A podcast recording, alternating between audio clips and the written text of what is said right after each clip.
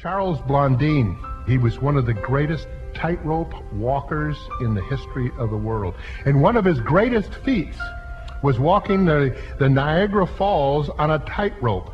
11,000 feet long, 160 feet above the water. This he accomplished a number of times and, and always with different theatric variations. Blindfolded, in a sack, pushing a wheelbarrow, on stilts, carrying a man on his back, and sitting down one time midway while he made and ate an omelet. And one day after he had pushed a wheelbarrow across the, the Niagara Falls and come back on that tightrope, he asked a question. How many of you believe that I could put a person in this wheelbarrow and push him across the tightrope? And everybody cheered and yelled and screamed and everybody believed. And then he asked for a volunteer. And the crowd grew very, very quiet until one man stepped out of the crowd and got in the wheelbarrow. There's a difference between the crowd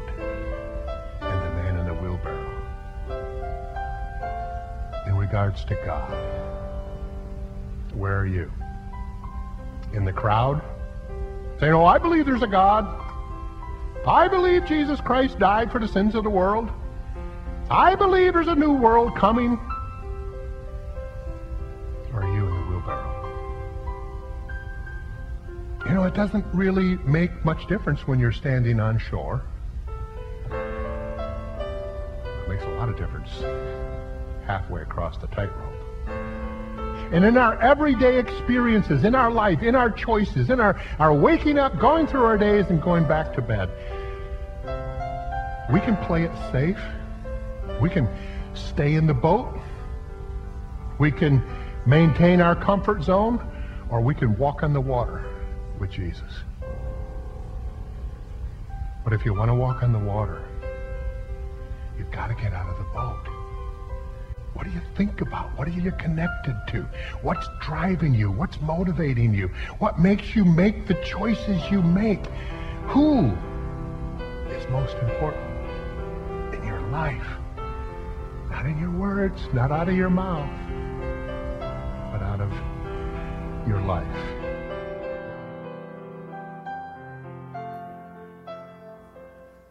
Hello? Hey, I can see you guys. How are you? For those of you wondering why Doug was up here singing but not up here preaching, I wonder that as well. No, actually, Doug is taking a study break, a much needed study break. If you guys knew how much a pastor has to do for his flock, they need breaks every now and again. And I get the honor of being able to preach in front of you guys today, and I look forward to the opportunity. The last few weeks, Doug has led us on a journey of discovery. He has walked us down a path of not only learning what the spiritual gifts are, but more importantly, helping us begin to figure out which ones we may have or which ones we may not have. Those of us who are in small groups, and I would strongly encourage all of you to be part of that, are taking that even further, and we're learning specifically how we can use our gifts to impact the kingdom of God and to impact New Life Community Church in the Palestinian area as well. So, what now? Where do we go from here? I suspect that in each and every one of us, there's a fear welling up inside as we begin to think about being used for the glory of God. Little old me wants to be used by God to impact his kingdom. We feel the pull of the Spirit leading us down a path we are very, very, very uncomfortable with. We're beginning to understand that God is going to take us out of our comfort zone and sometimes remove us from those comfortable places in our life. We're discovering that we're going to have to face some fears to serve the Lord.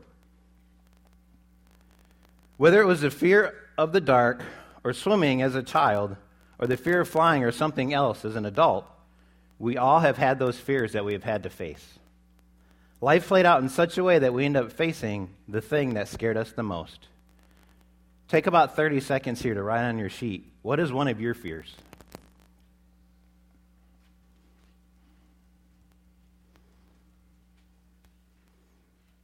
And as, and as I'm continuing further, if something comes to mind, please write it down. I want to take some time this morning to look at this idea of God's calling and the fears that we have to face to actually be with Jesus. Matthew 14 is one of my favorite chapters in all the Bible, and there's a, there's a passage in there that we're going to study this morning. After he had dismissed the crowds, he went up on the mountain by himself to pray. When evening came, he was there alone. But the boat was by but the boat by this time was a long way away from land, beaten by the waves, for the wind was against them. And in the fourth watch of the night he came to them, walking on the sea. But when the disciples saw him walking on the sea, they were terrified and said, It is a ghost. And they cried out in fear. But immediately Jesus spoke to them, saying, Take heart, it is I. Do not be afraid. And Peter answered him, Lord, if it is you, command me to come to you on the water. He said, Come. So Peter got out of the boat and walked on the water and came to Jesus. But when he saw the wind, he was afraid. And beginning to sink, he cried out, Lord, save me. That's Matthew 14, 23 to 30. There are seven things we will need to learn if we want to become water walkers like Peter and follow Jesus when he says, Come. The first thing, water walkers notice God's presence. Matthew 14, verse 26 to 27. But when the disciples saw him walking on the sea, they were terrified and said, It is a ghost. And they cried out in fear. But immediately Jesus spoke to them, saying, Take heart, it is I. Do not be afraid. How many of us this morning need to hear that? Do not be afraid. We cannot live out God's purpose for our lives if we do not take time to recognize His presence in our lives. In this passage, the disciples saw Him walking on the water. Initially, there was fear because they were not sure what they were witnessing, they're not sure what their eyes were seeing. The same thing can happen to us in our lives. We begin to get a glimpse of the calling that Jesus gives us, and the fear settles in, and we begin to think, is, I'm, am I actually seeing or am I actually hearing what I think I'm hearing? But as above, in all those situations, Jesus will make it very clear to us that it is Him. And He will tell us, Take heart, it is I, do not be afraid. Part of this idea is realizing the gifts that God has given us, and that's something Doug has led us through. Jesus is the Lord of our gifts, not you. He's the one that gave them to you. He has given them to you for Him to be glorified, not you to be glorified. Fear will keep you in the boat because you think your calling is not as noble or not as important as somebody else. I'm not an evangelist, so I'm not important. I'm not a person with the service gift, so I'm not important. God is the one who gave you the gift. Jesus can take your gift, the calling he has given you, and make an eternal difference. All you have to do is come. Number two, water walkers discern between faith and foolishness.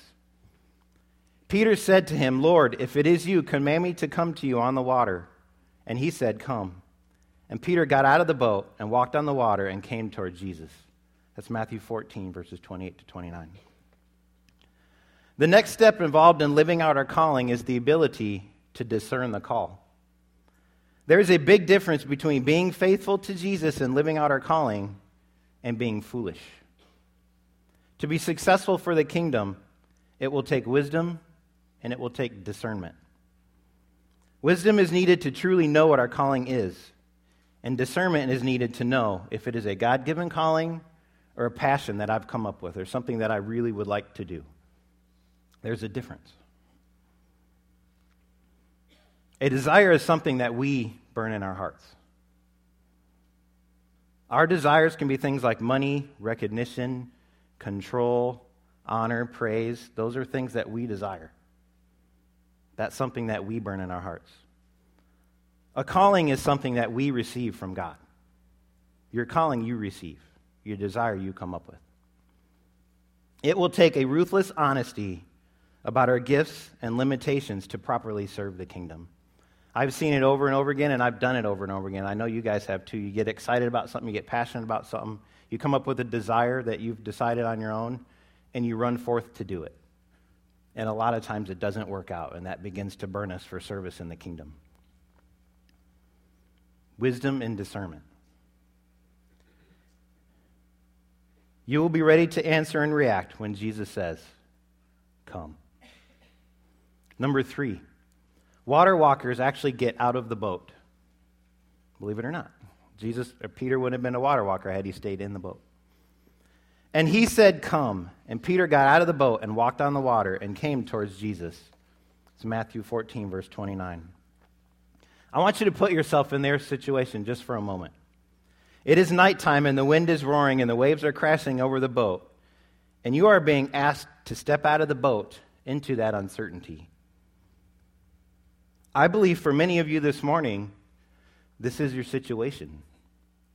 You're in the boat and the waves are crashing, and Jesus is asking you to step out. You're beginning to recognize what God is doing in your life. You see glimpses of where He wants to take you. And now you are faced with the decision of a lifetime Do I stay or do I go?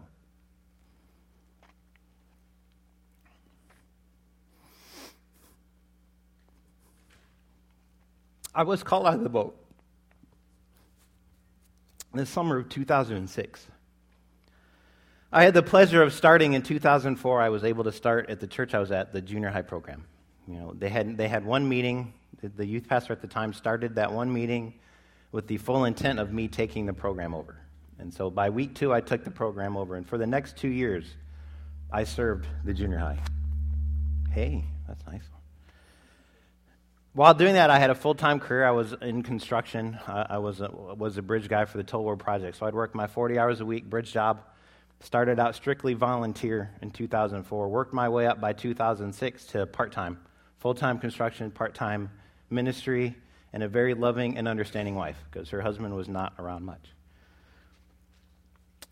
Well, things began to change because they had gone through, by that time in those two years, they had gone through three separate youth pastors had asked me if I would just begin to teach some of the lessons with the senior high.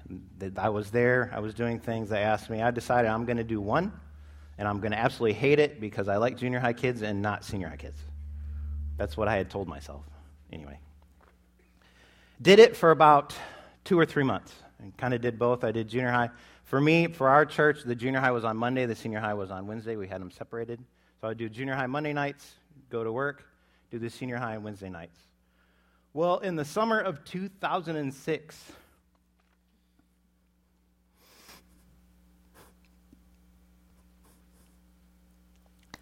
the church asked me to be the full time youth pastor. So I had a decision to make. I had to go from an $85,000 a year job to a $30,000 a year job with no benefits and a family of five. I struggled with the opportunity fear began to well up inside me, and I strongly considered turning it down. Very, very, very strongly considered turning it down. Then Tuesday happened. I was on my lunch break, and, and, and the construction, they would take lunch, and I would go off, and that's when I would read my Bible or just time to be with the Lord. And I remember very clearly, it had rained all morning, it was a cloudy day, and I'm eating lunch and worship music is playing. And I'm in the middle of prayer, and literally the clouds open up. And I kid you not, it's like a movie. The clouds open up, and the sun shines in. And the Lord tells me, Do you trust me? I'm like, What? He's like, Do you trust me? If you trust me, get out of the boat. In that moment, God was forcing me to face my fears. I was afraid of not only failing as a youth pastor, but failing as a husband and a father as well. I believe firmly some of you guys are here today in that same position. The boat is safe, secure, and comfortable. The boat is something we are used to.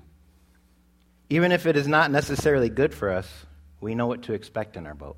My boat may be a bad habit, but at least I know how to handle the habit. I know what to expect from the habit. The water is where life is. What is your boat this morning? If you are not sure, your boat is the thing that brings you the most fear when you think about leaving it behind. Maybe it's a career, maybe it's a relationship, maybe it's something else. But when you think about leaving it behind, what brings that fear welling up inside of you?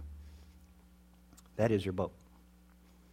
Leaving your boat may be the hardest thing God ever asked you to do. And I promise you, it will be one of the hardest things He asks you to do. But if you do not get out of the boat, you cannot walk on the water when Jesus says, Come. Number four, water walkers expect problems. But seeing the wind, he became frightened and began to sink. He cried, Lord, save me. Matthew 14, verse 31. We have all seen the wind, right? We start a new adventure like a new job or a new relationship or a new move with hope and excitement. Maybe you have answered the call to serve in the church and you are raring to go. After a while, the trouble starts in and the opposition begins to set in. All of a sudden, in that moment, we see the wind. And we are gripped with fear. It should come as no surprise because we know that this world is filled with trouble, yet every time it happens, we are surprised by it. And every time it happens, it impacts us. It is the trouble that we face that will keep us in the boats that we are in today. Those who go on adventures with God expect the problems to come. Those who go on adventures with God do not let the problems keep them in the boat. Those who go on with adventures with God realize that there is something more there's sometimes more danger staying in the boat than there is getting out of the boat. Water walkers expect problems to be part of the call to come. Number five, water walkers see failure as an opportunity to grow. Immediately, Jesus stretched out his hand and took hold of him and said to him, You of little faith, why did you doubt? I bet you there's many of us in this room that Jesus has told us that as well. You of little faith, why did you doubt? Jesus helps Peter out of the water and then points out to him what his problem was in that moment. You of little faith, why did you doubt? Through the failure of Peter on the water, Jesus showed him where he could grow the most and what area he had the most growth to do in. Through the water walking experience, Peter grew in Christ. He had a relationship with Christ that nobody else in that boat had at that moment. Peter got out failed and grew from the failure. The same can be said for us. Getting out of the boat and walking on the water sets us up to fail. Putting yourself in a position to fail is putting yourself in a position to grow. Failure does not shape you. The way you respond to failure is what shapes you. Besides, failure is all based on attitude and perspective.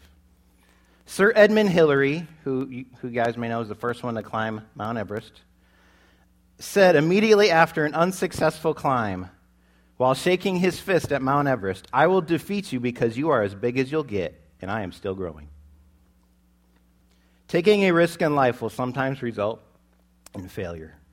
But staying in the boat is a bigger failure because we grow when we answer the call to come. Number six, water walking teaches us how to wait on the Lord. I'm sure everybody in here has heard of Mother Teresa. Well, part of her story, while she was on a train going to Calcutta in 1946, received the call to start her Sisters of Mercy ministry. That's a very clear call. She writes about it in her diary, very clear that God told her to start this. It took two years before the church would even let her go to Calcutta. Two years of constant letter writing to those in charge to say, This is the call God has given me, I need to go. It took another two years before she was able to start her work. It was four years of waiting on the Lord before she started the Sisters of Mercy charity. A very important lesson is learned when we begin to trust the Lord enough to take the step into the water. It will not work if Jesus is not involved. If Jesus didn't say, Come, and Peter got out, he wouldn't have walked on the water. And that's the thing we have to realize is we have to let Jesus call us out onto the water and not just run and jump into the water. Even more importantly, sometimes we have to live in the storm to be willing to walk on the water. When we imagine I'm this way, when I imagine walking on the water, I want that smooth, crystal clear glass lake that you can see to the bottom. That's what I want to walk on. That's not what Peter had. Peter had waves and storms and wind and rain and all sorts of stuff going on. The disciples were battered by the storm until three in the morning before Jesus showed up. Why didn't he not come get them right away? Why did the Savior make them wait it out? They, like us, had to learn to wait on the Lord to receive the power to walk on the water. They, like us, have to wait for the Lord to make the storm disappear. Waiting on the Lord is what gives us the strength to do what he is asking us to do. Isaiah 40, verse 30 and 31. Though youths grow weary and tired, and vigorous men stumble badly, those who wait for the Lord will gain new strength. Waiting is trusting, and trusting leaves us vulnerable. This idea becomes even more magnified when we begin to understand our gifts and how God made us, and when we want to use those gifts, and when we want to serve Him. The problem is that out of our excitement, we run ahead of God, and I'm guilty of this all the time. God tells me something, ooh, I'm going to go do it. God didn't tell me what to do, He just told me something. I have a feeling there's many of you in here who would like that as well. That sometimes can result in us never seeming to find our fit in service. And I hear it all the time from people. I've tried to serve and it doesn't work, so I'm not meant to serve. Everybody's meant to serve. You just ran ahead of God. Peter was able to walk on the water because he waited long enough for the Lord to call him. I know you want to serve and want to be used by the Lord, but I would like to ask that you wait long enough to hear the words, Come. Number seven. Water walking brings a deeper connection with God. And this is the ultimate goal of walking on the water. Jesus is looking for people who will answer the call and get out of the boat. He gave you the gifts you have so that his kingdom would be magnified and his name would be glorified. Stepping out of the boat puts us in a position to fail. And so, if that's the case, why should we risk the safety of our boats and step out onto the stormy water? It's the only way to grow. You cannot grow if you don't step out of the boat. It's the only way that true faith develops. Peter had a different level of faith because he not only stepped out, he not only walked, but when he started to sink, Jesus caught him. And it's part of discovering and obeying your calling. The water is where Jesus is, and getting out of the boat is the only way to get to him. Peter got to experience not only walking on the water, but a closeness to Jesus that the other disciples did not and never were able to. If he had not stepped in, Jesus could not have pulled him out. Peter connected with God in a way that very few of us have. Getting out of the boat will allow for an intensely deep connection with our Jesus. This connection will allow us to be successful in whatever God is asking us to do and wherever He's asking us to serve. If you desire a deep connection with Jesus Christ, simply go when He says, Come. So, what now? Some of this stuff has come. There's a book written by John Ortberg called If You Want to Get Out of the Water, or If You Want to Walk on Water, You Have to Step Out of the Boat. And, and that inspired this as well as Matthew 14. He says in that book, We tend to seek a world of comfort. We try to construct manageable lives with some security and predictability to maintain the illusion that we are in control. Then God passes us by and shakes everything up. The call to get out of the boat involves crisis, opportunity, often failure, generally fear, sometimes suffering, and always the calling to a task that is way too big for us. But there is no other way to grow faith and partner with God than to step out of the boat. Many of us right now are in the fear stage. I can see it. You know what God is calling you to do. And even more so, you know that He is calling for you to change something in your life right now, sitting here this morning. There's one thing that God is telling you to change. There may be a few of you in here who are facing problems and wondering if you made the right decision. There may even be a fewer amount of you who have suffered a failure and are wondering, how is this going to help me to grow? All I can say is keep up the faith. Stay focused on the Lord. You will find strength to continue as you wait on Him. I believe we are being called out of the boat, and we all have to make a decision this morning. I cannot tell you what decision to make or what your decision is. I can tell you your decision is the most important decision you'll ever have to make right now. Your decision isn't any less important than somebody else's or any more important than somebody else's. Every decision is a major decision. But I can tell you two things will happen when you make that decision.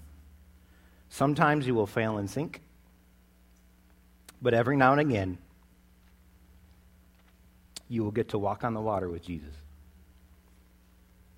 What do you want to do this morning? I'm going to show the Voice of Truth video, and I don't intentionally pick Casting Crown songs, but they seem to fit with my messages every time. So, as I show this video, you guys know what the words. I don't think the words are going to be up there, but you guys know this song. I'm asking you right now to step out of the boat and come to the front where Jesus is. So, as the song is playing, if you made the decision to step out, come up to the front and worship God. Come up to the front and kneel. Come up to the front and praise Him. Come up to the front and pray Him. But step out of the boat. And then when the song's done, I'll close in prayer.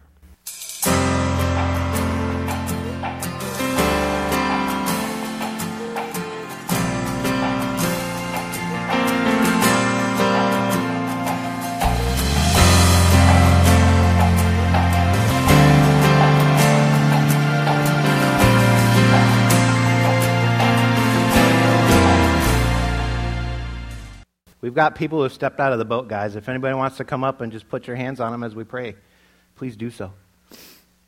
Dear Heavenly Father, God, we praise you, Father God, for the decisions made here this morning, Father.